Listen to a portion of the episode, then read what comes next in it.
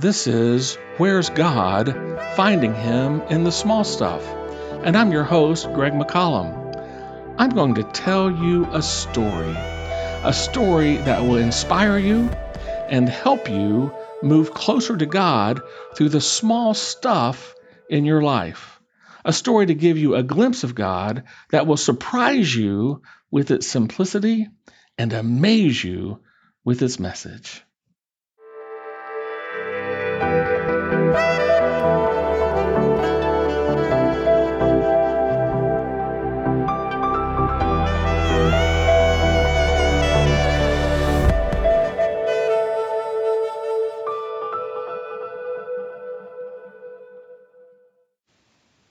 Dog once named Lucy who just loved to chase squirrels. And she had plenty of opportunity to pursue her passion too, thanks to a bird feeder on our deck, which the squirrels loved, and a built in dog door, and some very brave squirrels at that. She never got tired of the chase. She never lost interest. She never gave up. As soon as she saw a squirrel on the deck, out she went, a blur of fur flying through that dog door. Actually, all you had to do was to say the word squirrel. You barely got the word out of your mouth, and bang, she hit that dog door full speed ahead, a dog on a mission. but the squirrel always got away. Never once in the hundreds and hundreds of times she tried did Lucy ever actually catch a squirrel. She ran, she hopped, she jumped, she barked, she scraped her nails on the wood deck, but she never quite managed to complete the task. She never reached the goal.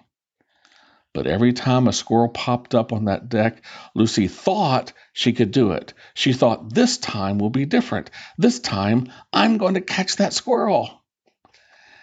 No. no, no, no, no, no, no, no. I wonder if Lucy was just expecting the squirrel to reward her for the effort. I wonder if she believed the squirrel might finally just say, You know, dog, you've been trying so hard to catch me for such a long time. I admire your persistence and effort. It really is amazing. Here, I tell you what, open your mouth, let me jump in. You deserve it. It reminds me of people who keep going to church over and over and over again, thinking that God will be persuaded to reward them for their effort. They go to church week after week after week after week, whether they want to or not, and they sit in the same spot, in the same pew, in the same church every Sunday. Their effort is amazing. They never give up, they never get tired. They keep going over a long period of time. What persistence, what effort, what for? Do they think Jesus is going to say to them someday, You've worked so hard for so long at going to church. It really is amazing. Here, I've opened the gates of heaven to you because you deserve it.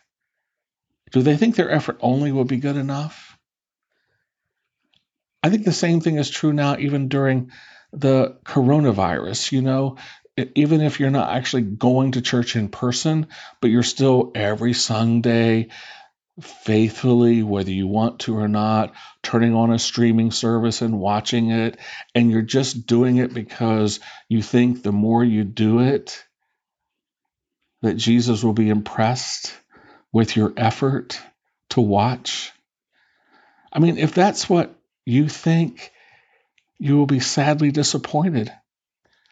Because just like the squirrel was never going to reward Lucy's effort by jumping into her mouth, he would not sacrifice himself like that. Jesus is not going to reward anyone with a place in heaven simply because they made an effort to go to church or to watch it on the internet. He did not sacrifice himself for that. He did not go willingly to the cross of Calvary just to entice you to go to church or to watch it online. No, he gave up his life in that way so you would invite him into your heart. He doesn't want you to go to church to impress him. He wants you to go to church because you love him. Church is not the door to heaven. Jesus is the only door. Jesus first, church second. Look at it this way if heaven is a doctor's office, church is the waiting room. If heaven is an airplane, church is the departure gate. If heaven is a late night television talk show, church is the green room. If you're in the doctor's waiting room, you're already a patient. If you're at the plane's departure gate, you already have your ticket. And if you're in the green room, you already are an invited guest on the show. You see, you come to church not to get into heaven, rather, you come to church because you are already in heaven. You are already a patient of the great physician. You already have your ticket booked. You're already an invited guest because you already have Jesus as your Lord and Savior. The great apostle Peter went to church. Paul, the greatest church planter of all time, went to church. James, who was Jesus' brother, was a mover and shaker in the early church in Jerusalem. But for all of them, church was a consequence of their encounter with Jesus.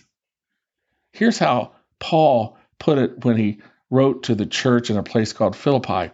Paul said, Steer clear of the barking dogs, those religious busybodies, all bark and no bite. All they're interested in is appearances. The real believers are the ones the Spirit of God leads to work away at His ministry, filling the air with Christ's praise as we do it. Compared to the high privilege of knowing Christ Jesus as my Savior and my Master firsthand, everything I once thought I had going for me is insignificant. I've dumped it all in the trash so that I could embrace Christ and be embraced by Him. Lucy kept chasing squirrels as long as they kept popping up on the deck. And she kept chasing them even though they kept running away from her. Isn't it good to know that you don't have to chase Jesus in the same way because he won't run away from you?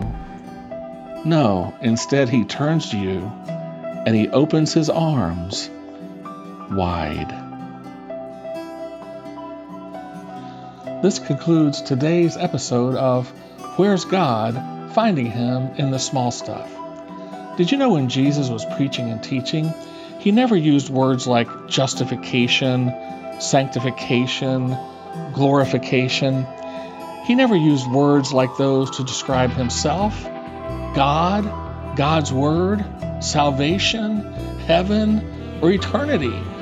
Instead, when Jesus talked about theological concepts, he talked about the small stuff of life. We call them parables today. He did that because his listeners could understand the small stuff. They were living the small stuff every day. It was through the small stuff that Jesus helped people move closer to God. There are going to be no intimidating, scary, or overwhelming theological words as part of this podcast. You'll just encounter things like cups of coffee, home repair, signs on the side of the road, roller coasters, and french fries, all revealing something unique about God, who meets you in real life ways every day.